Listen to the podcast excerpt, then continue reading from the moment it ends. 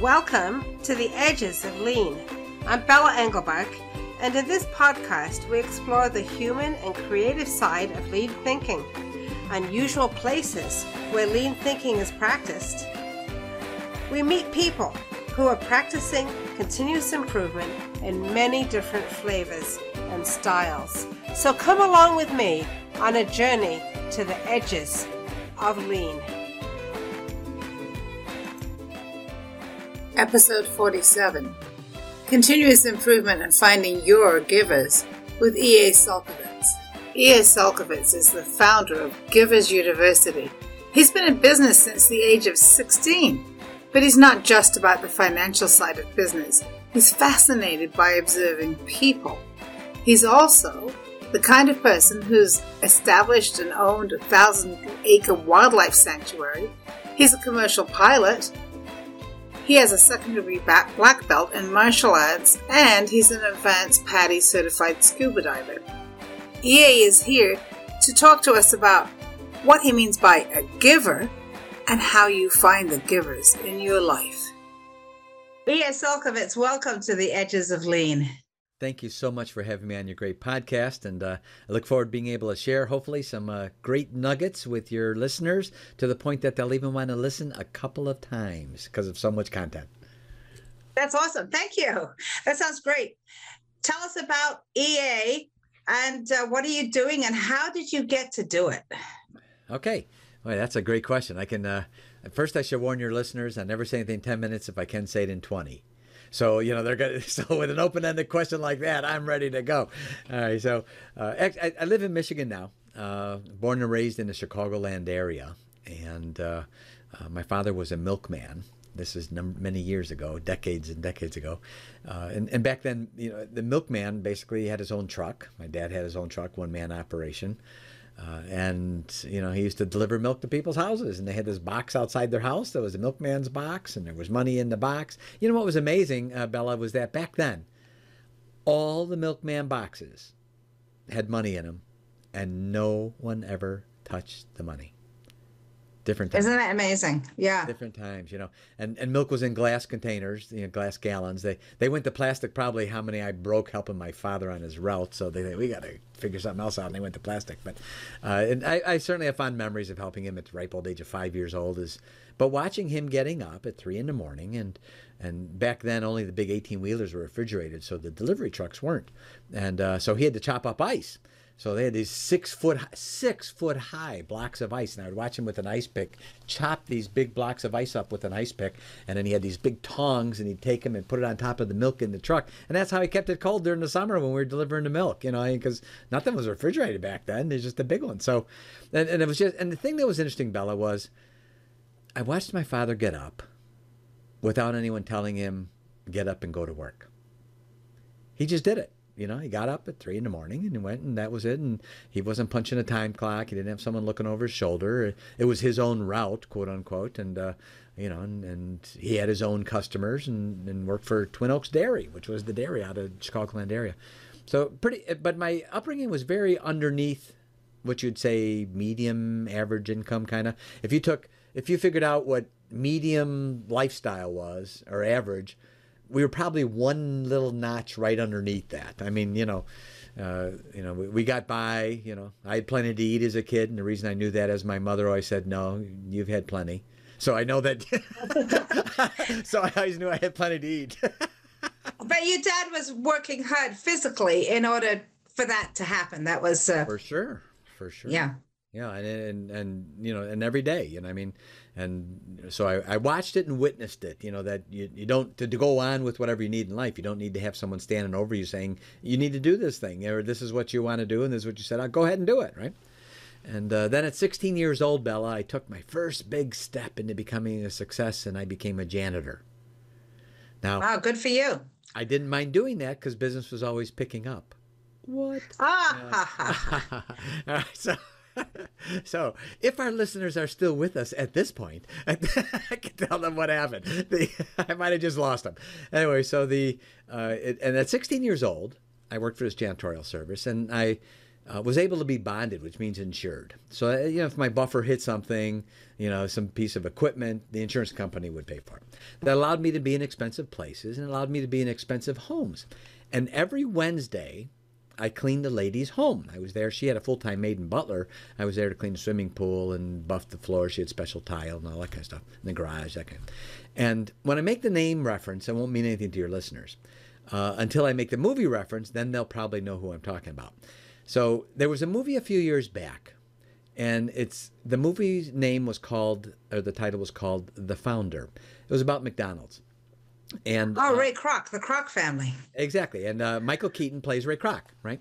And uh, I want to let you know that I lived there. I lived in the Oak Brook area where the world headquarters of McDonald's was for decades and decades. It has since moved, but decades and decades, it was the world headquarters for McDonald's was in Oak Brook, where I lived, right? And uh, it, at the beginning of the movie, so I lived the whole McDonald's experience. You know, in the movie, I don't know if you caught it, but uh, you know, uh, they uh, Michael Keaton as Ray Kroc, you know, calls McDonald's number one, the first franchise he opens. That franchise in Des we drove by probably 200 times at the end of my dad's milk route every day. So, you know, I and I remember seeing when the sign said one million hamburgers sold, and I thought. A million hamburgers, that's more than I can eat in a day. That's a lot. That's, that's a, lot of yeah yeah so if you couldn't hear that what he said that that's a lot of hamburgers a right million. so a million so a million hamburgers and now the signs say billions and billions sold right because yeah. there's just yeah. just a few more than a million have been sold yeah, they've actually done statistical analysis most recently, and McDonald's is responsible for feeding 1% of the world population every day. That's incredible. How's that for a number for you? But anyway, That's, so the uh, yeah, uh, yeah, I mean, and those are real numbers. Those aren't just made up. Those are real ones. So based on McDonald's volume and sandwiches, etc. But anyway, so in the movie, first of all, I want to say the movie in the beginning says it's based on a true story. That's true, but it's not the true story. That's not what happened, right? It's all Hollywood spin. They paint Ray in a way he was not. Ray Kroc was not the way he was in the movie. I mean, they, that's all Hollywood spin and drama to try to get people. You know, you got to have a bad guy and all that kind of stuff. It wasn't that way. But there are many events in the movie that are nodded to that that actually did happen. In the movie, Michael Keaton playing Ray Kroc talks to a lady outside his office all the time. She's in the whole movie, and he says, June this, June this, June that. That lady's name is June Martino. That lady, June Martino, is the lady whose house I cleaned every Wednesday. So when I met her, she had the third most controlling stock in McDonald's. So she was an icon already in the area. Everyone knew who June Martino was. She was worth more zeros than I had fingers and toes. So, you know, and, and so here I am cleaning. And here's the thing, Bella, that was so astonishing to me. I don't know why, but I thought up to that point, you know, here I am at 16, right? That in order to be rich and successful, you had to be a jerk. You had to be me only, me first, you know, be willing to squash people and step on people and climb their way your way up by taking advantage of them. I don't know where that came from. I was wrong, but I had that thought. And she was so the opposite, it wasn't even funny. You couldn't have thought of a more opposite scenario than the way she was. So approachable, so nice, so easy to talk to, and yet she was a full time maid and butler. I'm here. She's got a janitorial service doing the heavy work in her house. It's a it's a million dollar mansion back then. I was 16, right? I mean, so I mean, who knows how many millions that house is worth now? It was in a place called Ginger Creek, which was a basically an annex to uh, the Oak Brook area in Chicagoland, suburb of Chicago, where the world headquarters was. And I was astonished by how approachable and nice this lady was. If I was walk, if I had my head down and I was buffing, and she walked through the room, if I didn't, even if I didn't look up, she would still say hello. You know, I mean, just that kind of, and that was that was so curious to me. I thought, how can that be? You know what? Is she some kind of anomaly or something? Because I thought, you know, rich people and successful people weren't this way. How, how did this happen? And that was astonishing to me, Bella. It really was. And she told me one day I asked her about the whole McDonald's thing. I got up enough courage, not no 16 year old shaking in his janitorial boots. Goes up to her and I, you know, I'm going to ask the icon, June Martino, a question.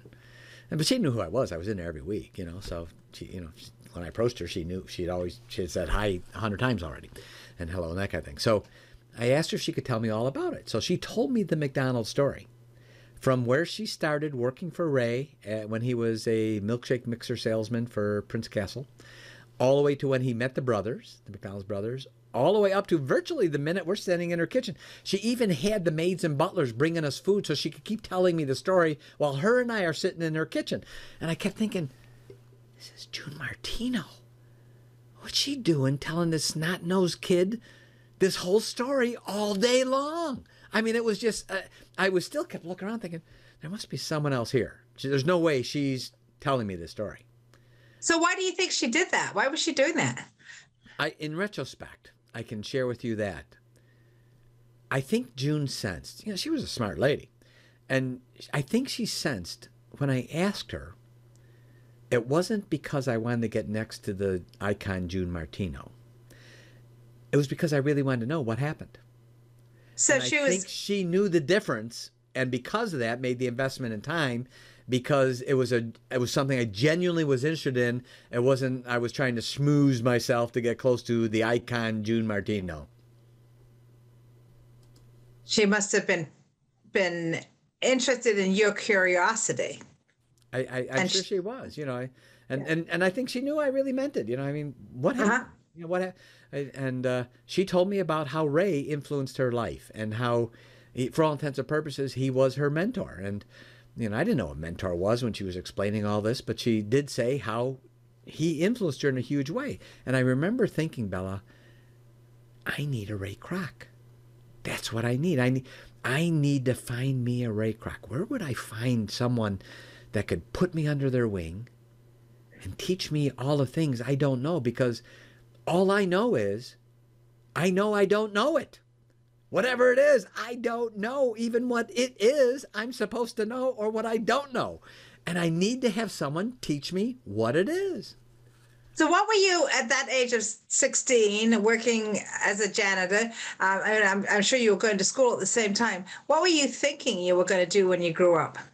Well, um, first of all, I was very fortunate. Uh, all four years of high school, they have a thing they call it high school in, in where I was in Chicagoland area, and I was on what's called the work program.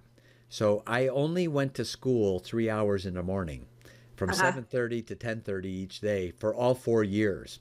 And uh, so I was very fortunate with that, and I was, of course, you know, breaking all kinds of child labor laws. I could say, you know, so many decades ago, but, you know, I was I was working forty to fifty hours a week, all through high school, because I watched these teachers who would put their feet up on the desk and they had holes in their bottoms of their shoes, and you know, and my shop teacher who only had you know three fingers, and you know, I mean, all these people. I thought, you know, if these guys knew how to do any of the things I want to do, they would be doing it part time.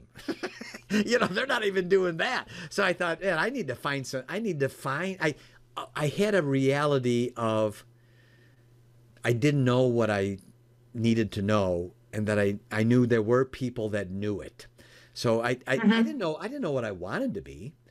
I just knew I wanted to be it. You know, in other words, I, I- I just- Whatever, It whatever was. it was. Yeah. yeah. Yeah. And, and I was being molded, you know. I was just saying, you know, I knew I wanted to be, I wanted to be rich and happy, not realizing I even had those two backwards, Bella, because we actually should be happy first and then rich. But at 16 years old, I'm all about the money, right? I mean, yeah, show me the money. And uh, so, you know, how am I going to, here she is, you know, she's, I'm, I, I love pulling out June's Rolls Royce to clean her garage because I'm sitting in a car that's 10 lifetimes of my income. And at night, I would go home and I would drive my Rolls Canardly, which basically is a car that rolls down one hill and can hardly make it up the next. so, and, and I wanted to, I, I wanted to, I just wanted a Rolls Royce. Man, if I could just, if I could have one of those, you know, I'm a 16 year old, right? And, uh, and, and thinking all those thoughts, but I knew I, I want, I had a desire for those things and I knew I didn't know how to get there. And so I your just first idea was your first idea was it's probably not getting up at 3 a.m. chopping ice, right? It's Right. it's not right. And um, the people who have it, this is your idea, was was that the way they got there was by being incredibly mean and cruel and avaricious. And June Martino just flipped that around for you. Yeah, it really happened that way. And I and I and, and she was such a curiosity for me when I was buffing the floor, and I, I would watch how she interacted with the help. She had a full time maid and butler, and and it, never condescending, always nice. And I would just and and I came to the realization, you know, while buffing her floors and cleaning her swimming pool and you know built-in swimming pool and everything else, and and I and I just and I came to the realization, well, she's like a regular person. She's not like there. I don't see any, you know, she's not like an alien. I don't see anything that you know that is some spectacular super thing she does that no one. She just seems like a really nice, kind person. So she, so I, I came to the realization that it's one of two things. She knows something I don't know, or she's doing something I'm not doing. And I realized later on it was actually both. She It knew was both. something I didn't know, and she was doing something I wasn't doing. But other than that, I thought, well, I mean, she's a regular person. I'm a snot nosed 16 year old. Whatever she learned, I mean, I could learn it. I could learn anything I want to learn if I just want to learn it. And whatever she did, I mean, I could probably do it too if I just learned how to do it. If I learned the skill, Yes. someone could teach me. And and it was really Right. in its most basic, you know, most basic elemental kind of frame of thought of a snot nosed 16 year old son of a milkman, burnt out janitor thinking that it has to be one of those two things. Only to find and out it was both. and it, and it, it was both it was both things. So flash forward a little bit for me. Yeah. um so you graduate from high school. Uh you i guess you're heading out in the world. Um what at what point did you get into into business? Well, it was uh, I, I, there was two big events that happened while I was a janitor. The one was, of course, meeting June Martino. That that was that, I call that my eye-opening experience. You know, Uh-huh. it opened my eyes. You know, and uh, up until then, I had been blind in ways I didn't realize. And and then the second experience that happened when I was a janitor was we had a phone call came in our janitorial service for a guy coming in from Michigan to open a diamond store, and he wanted to see some carpeting. My boss sent me over to show some carpeting. This man and I hit it off. He uh, offered me a job, and he became the father I never had, even though I had a father, and I became the son he never had, even though he had a son, and he became my Ray Kroc. And, and so he was that mentor that you that even though when you didn't know what a mentor was that that was that you realized that you you wanted that you needed that he had those things, you know. He he had, I mean, wealth was permeating out of his cells. You know, I could just tell, and and and he was happy, and I and you know what you would think of success and prosperous if you sort of painted a picture in your mind, and and so you know I just locked in. I said, man, here here he is. Here's my Ray Kroc. My question has been answered. You know, my my question of where would I find him? There he is, and so I became because of what he taught me. I became such a huge advocate for mentoring. You know, the reason people need Bellas in their life is because Bella can bring a perspective they cannot have. And I use the example of if you looked at a football game, there's a reason the coaches are on the sideline. They don't stand next to the quarterback. If they stood next to the quarterback, they would see the same thing he sees. You know, right? So, uh, but when you're on the sideline, you can whisper in the quarterback's ear through a microphone and say, Look at that big guy coming on the left side. He's about ready to knock you down in a big way. Because you have a different perspective that the quarterback is not able to have because he's in the game. That's why people need Bellas like you in their life. So you can give them perspective of things they're not able to see on their own because they're not able to. They're in a different place. And I think that's really it's really important to think about because we talk about mentoring and we talk about coaching. That mentoring and coaching, apart from there being like a sports example, are not the same thing, right? So mentoring is exactly what you're talking about. This is this person who has perspective, who has experience, um, you know, who can in effect watch you um, can tell you the lay of the land, can tell you, you know, here's what what might be coming up next. Whereas a coach is somebody who um, helps you with your own thinking. And many people find that a ment having a mentor and a coach, um, it's good to have both, right? You could have both. Um, and you'll find them in different places. Sometimes a mentor coaches, sometimes a coach mentors. But um, uh, it's it's really valuable. And it's especially if I could just take another aside, EA. It's especially valuable for women because men, I think, um, there's sort of this pathway um, in business where men uh, get mentored. Um, women often don't feel that they should have a mentor or that they deserve a mentor or, you, or that you have to be at a certain level to have a mentor. That none of that is true, right? You could be 16. For sure, for sure, and uh, and and thank you for making that distinction because I, I, wholeheartedly concur, and uh, you know that and and to lock in just sort of if I can uh, for the moment on the mentoring part because there is a distinction for sure. Because we can have coaches that teach us how to do certain things at any one moment in time where a mentor is more of a life commitment. You know you're you're committed to the person is a much more intimate relationship and you know they're watching you closely and you know and living things with you if you will. Whereas a coach can just you know, a coach can teach you how to do a thing if you will. So mentoring specifically mentoring specifically I can share with your listeners you know, I've had people say, well, I can't afford a mentor. I can't afford a coach. I am the first one to say, the fact that you said that proves you need one. You just answered why you need one because if you can't afford one, there it is. In my world, if you don't have mentoring and if you don't have coaching, we call that, Bella, there's one word for it that I use. And it's a little strong, but I say it. I'm not afraid to identify the elephant in the room. If you don't have a mentor and you don't have coaches, in my world, we call that naive. That's what we call it, right?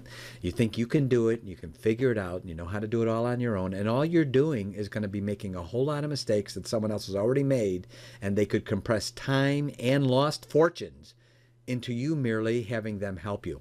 Now, the difference, again, to sort of skew towards mentoring specifically, different than coaching, as you very astutely pointed out, I can say the following.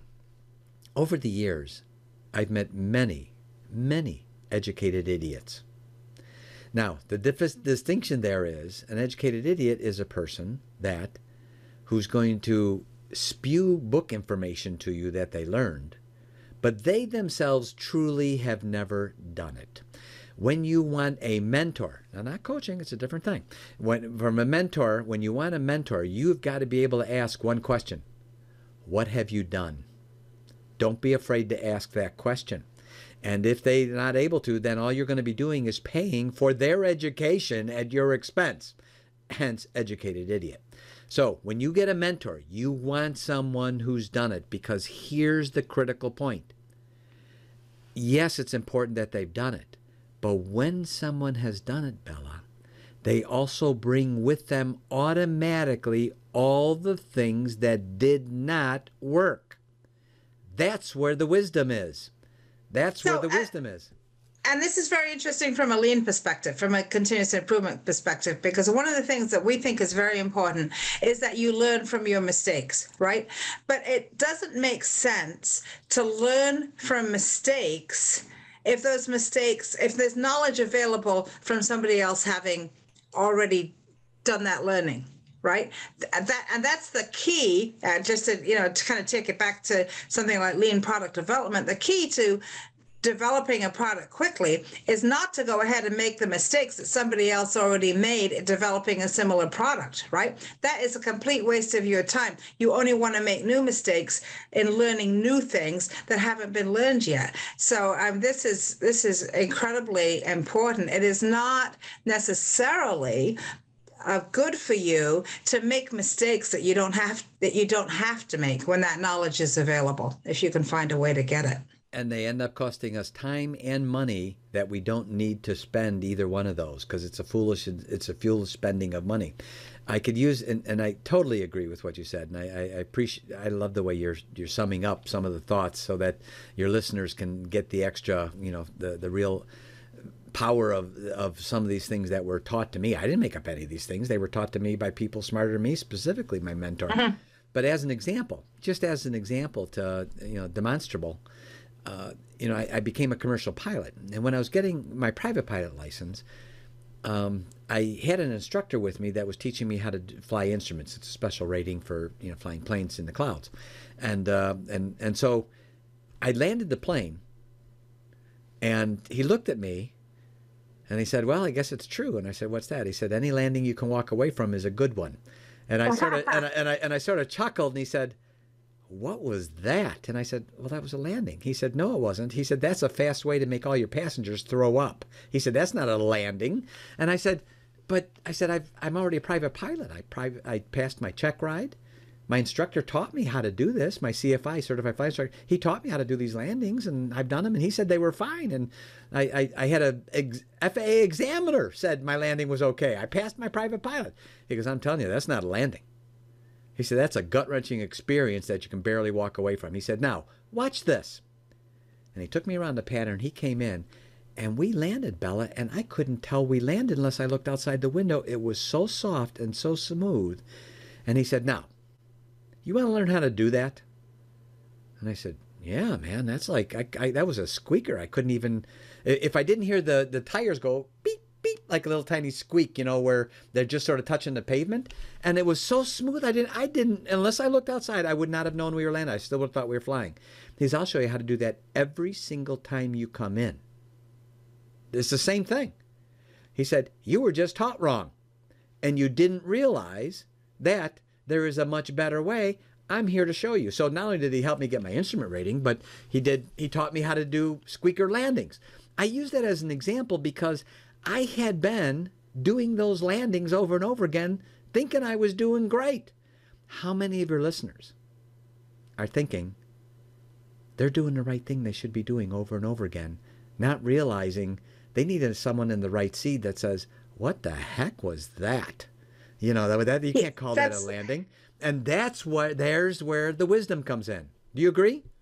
I, I, totally agree, and I, I, have a very similar experience. So, and I talked about this when I was um, on Mark Graban's podcast. So, I, I, I'm a singer as a hobby, and I'm taking voice lessons again at my advanced stage. And I have a new teacher who is also a um, a, a, a, vocal therapist. So she she knows a lot about the anatomy, um, which I think some of my previous teachers didn't didn't know. Uh, know. I mean, they just hadn't learned that every, almost everything I thought I knew about singing that I had been taught by people that I had paid money to, some of whom had careers in opera or who were, you know, you know, voice teachers that in some cases was sought out. Almost everything they taught me was wrong. I'm learning this now at my age. So little little too late for the for my singing career not that i would have had a singing career. But um to me that it's just fascinating right? That that that you can be taught these things and they're actually you can pay money to, to be taught these things and they're actually the wrong things to do. Um yeah. I think i think i sang one time and then someone asked me can you sing in the can you do singing in the rain and I said, I think so. And I said, fine. Could you leave here and go outside and sing? Because we don't want to hear that. go sing in the rain. that was my extent of singing. So there's so much for that. but uh, I can share with you that from a mentoring perspective, you know, and, and that's really one of the things I want to share with your listeners. If you don't have a mentor, get one. You know, they're, you know, so, they're important. so, important and such a vital, such a vital part of our life and our success and prosperity, and and from coaching and you know, and, and I I'm an advocate for uh, using ten percent of your income and putting that into self growth. And I've had people say, well, I can't, you know, we're barely getting by. I can't afford to do 10%. I said, do you know what you just said? The fact that you cannot invest 10% of your income into your own self growth means you need to invest the 10% in your self growth. Stop spending somewhere else, and then you'll never have to worry about all the money you need. I said, you're misspending it. I said, the best thing you could do is make that investment in self growth, in coaching, in mentoring. And many mentors, some of the best mentors don't want anything financially from you. They don't need it. They've already have it. But they but once they get it that you really genuinely want to know, you really want to know, you'll be surprised at how open they can be and how once they realize that you really it's genuine and sincere and that you want to learn so that you can apply and help others you'd be amazed at how many people will open up and help you and guide that path right for you. They're there. Those people are out there every day. One of the things that I do as a coach is I um, often suggest to my the people that I'm coaching that they find a mentor, um, uh, maybe more than one mentor if they don't have one. Because one of the things, I, as a coach, I can't see the uh, the field they're playing on. I only see them. Exactly. So yeah, yeah, it's Yeah. it's it's it's it's really different. So tell us, EA, what is Givers University?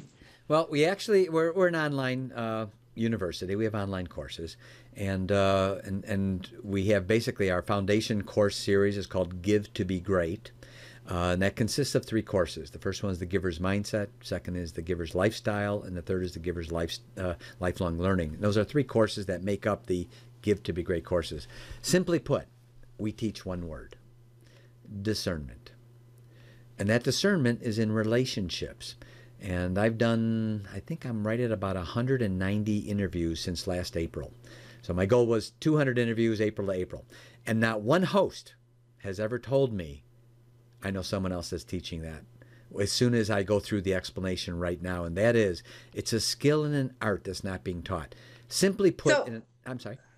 Yeah. So what you're saying is what you're teaching is discernment in relationships. So What does that So mean? I think we sometimes we talk about discernment in a, a spiritual sense, or we talk about discernment in, you know, what type of career should we go for. But you're talking about relationships, which which means discernment then about people. Correct. And here's what we do. First of all, I say to all your listeners, I say this emphatically we love everybody. I say it again we love everybody. And we teach people a skill of not being that's not being taught, and it's as follows. We teach people how to separate the person we love from their deeds which we may not love. And we actually teach an observation skill, an awareness skill. Watch what they're doing.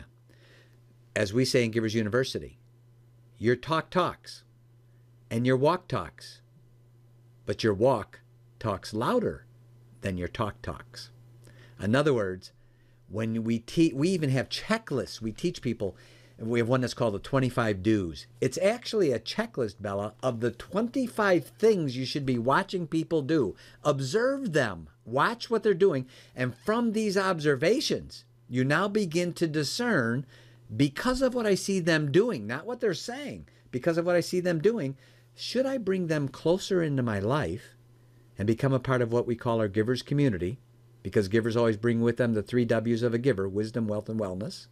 Or because of what I see them doing, their deeds, should I now begin discerning and respectfully, not rude or nasty, should I begin to respectfully distance myself from them? Because if I bring them closer, they're going to work havoc on my life and make me collateral damage. I ask your listeners think about all the fires you stomp out. Think about when your stress level goes up. You know what they have in common? There's a name attached to them. And we teach people how to discern in the relationship. So when we say giver, we're not identifying and labeling a person. We don't label people. When we say giver, we're identifying giver deeds. When we say taker, it's not like, you know, invasion of the body snatchers, taker, you know, we're not identifying. What we're identifying is taker deeds. And we teach people to discern who should you have around you? It's like this gentleman a few interviews back. He said, Man, this is really great stuff. I read this book. It said I should have five good people around me. I said, You're right, you should. One question Which five? And all of a sudden he's staring at me with this blank look. I said, You see my point? No one's teaching us which five, right? So that's what we teach. We teach which five. Which people should you have around, not judging the people, but observing their deeds. And based on their deeds, which is what you're going to have to live with, should I pull them closer into my life? Or should I be respectfully distancing and why? And we teach this even by very granular checklists so that we're not stamping out fires not of our making, our stress level doesn't go up, and our productivity goes up because we're not wasting time putting out fires we didn't make. So this is really fascinating from a from a lean perspective. Um, and this, and you and I, when we had talked previously, we had talked just a, a little bit about this. So one of the things that we believe very strongly um, in the lean approach is that when people do things that sometimes we think are the wrong things, and this is why I need you to explain to us what you mean by a deed, um, it may not be because they themselves are a bad person or they're lazy or they're malicious. It may be because the system is working against them. And as leaders, we're the people responsible for the system. So, for example, I call my doctor's office because I want a prescription renewed and it doesn't get renewed for three days. It may or may not be because the receptionist didn't pass the information on to the doctor. It may be because the system that the receptionist is using doesn't allow that information to be communicated properly, and the doctor never sees it. Um, and so I can't say that that person was or was not malicious. I don't, I actually don't know. All I know is the result, um, and the result is based on what happened in the system, or the, when the, the system actually causes us to make mistakes. So, so tell us what you mean by a deed and then how do you account for the fact that systems can overcome good people okay um, two things. The uh, and i'll address both those for sure happy to do it. The deed simply is the action. Um, we don't get uh-huh. into the we don't get into the intent. We don't get into what someone meant or anything else. Where this is an observation skill where we separate the person because we still love them we still love them right? So we're separating the deed and whether they're doing it, whatever reason they're doing for it, becomes insignificant. We know these are things they're doing. Now.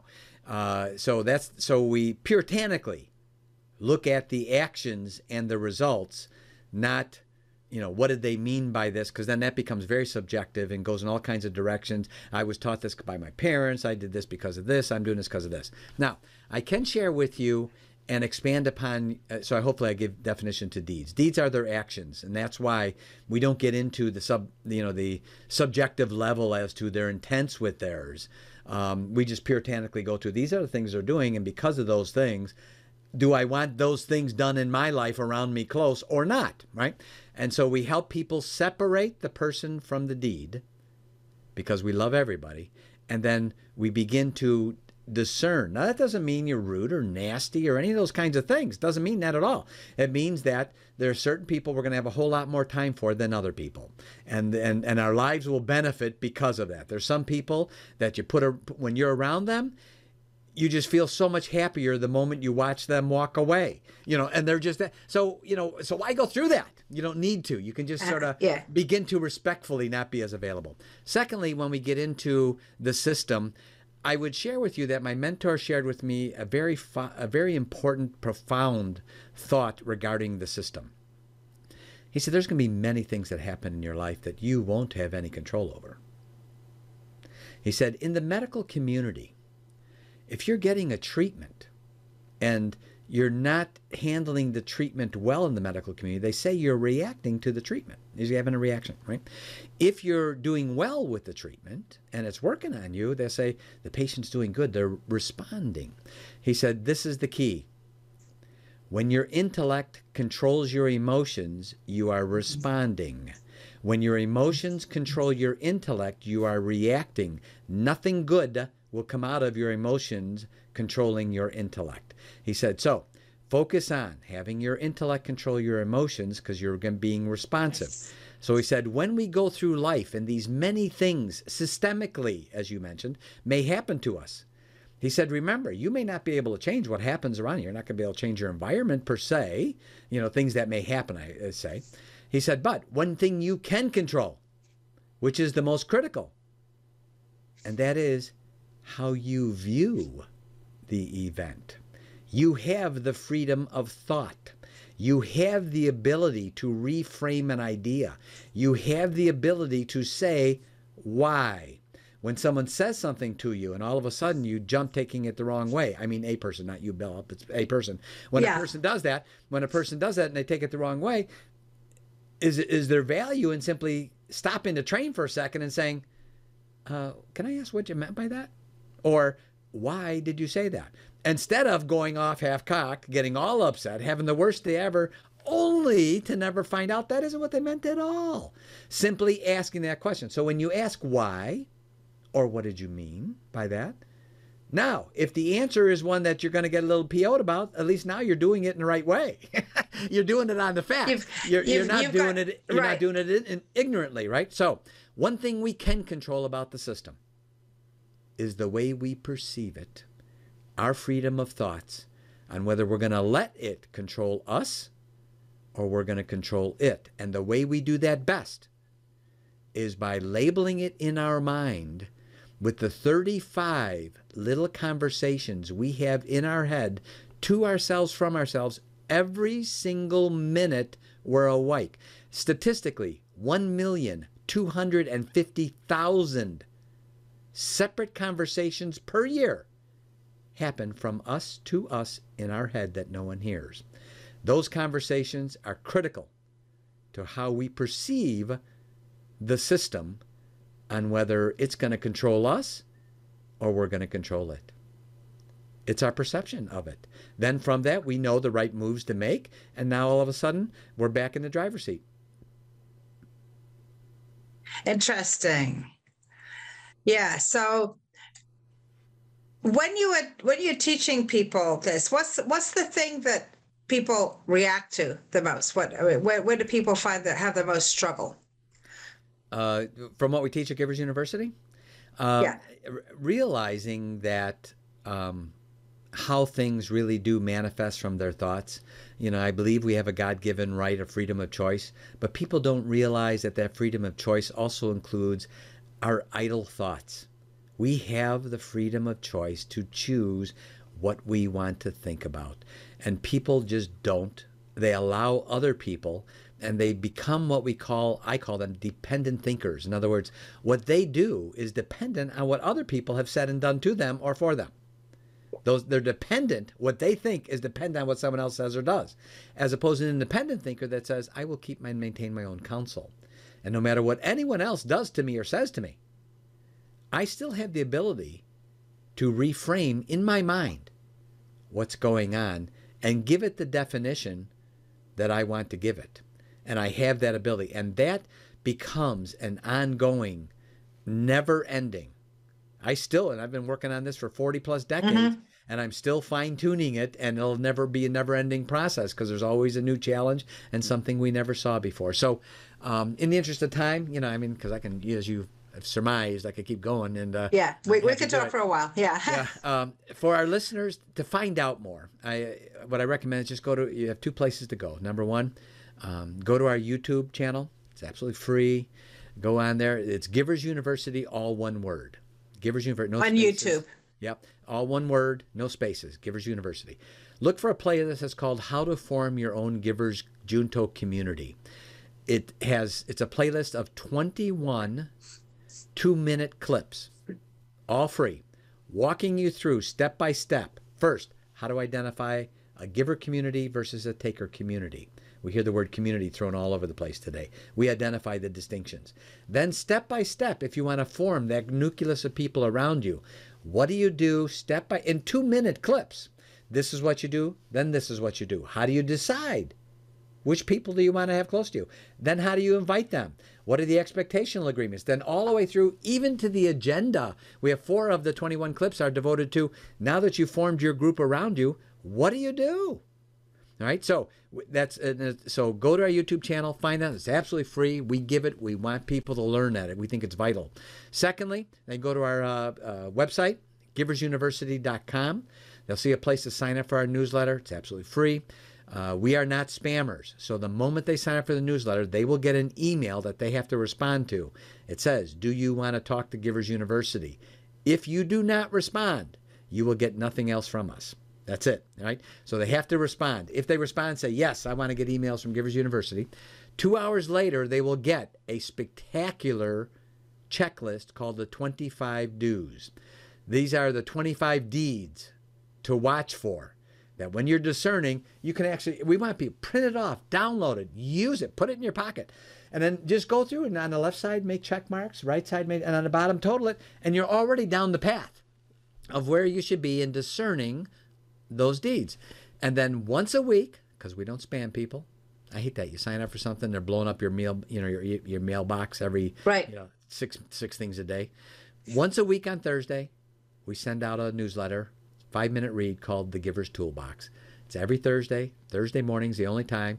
And from that, they learn about Givers University here and there. And we're nurturers. So they're going to learn about us, our courses, things we have available. We put our interview podcasts, different podcasts on there and feature them on there. And, uh, and it's a five minute read at best. The intention is that every week we give them one tool on Thursday morning that they can add into their relationship toolbox. It's absolutely free. Sign up for the newsletter. We'd love to have you participate in benefiting by the things we're providing out there.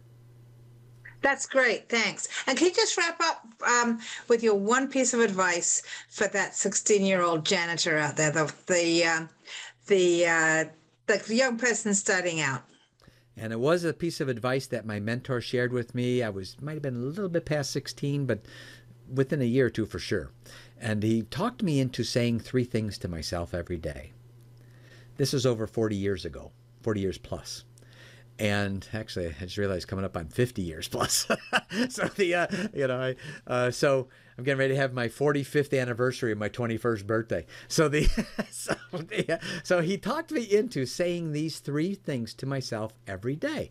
And I can share with you as fortunes came and went and came and went and came and went in my life and the thousands of times we get tackled and we stand back up again. These three quick little phrases had a profound impact on my ability to choose my thoughts and to move forward no matter what the system did to me, or no matter what anyone else said to me, or no matter what happened. These three little phrases, I would pray that your listeners learn these and start saying them to themselves and watch how it helps you. And these three phrases are I will never give up, I will keep rising up, and I will always overcome. That's fabulous. Thank you. You're welcome. Hey, E.A. Csolkovits, thanks so much for traveling with me to the edges of lean. Thank you so much for having me on your great podcast. This is Bella Englebach, and I'd like to thank E.A. Csolkovits for being my guest on the edges of lean. Are you a giver? Who are your givers? We'd love to hear from you. Find EA at giversuniversity.com or on LinkedIn and start a conversation. Find me at leanforhumans.com or on LinkedIn, or comment wherever you watch or listen, and tell a friend about the edges of lean. Please join me in exploring more of the edges of lean. There's a lot to learn. And check out my friends in the Lean Communicators community at leancommunicators.com. You'll find more podcasts and videos with lots of great new content every week. The Edges of Lean is written and produced by Bella Englebach with support from Podcast Inc. This is a Lean for Humans production.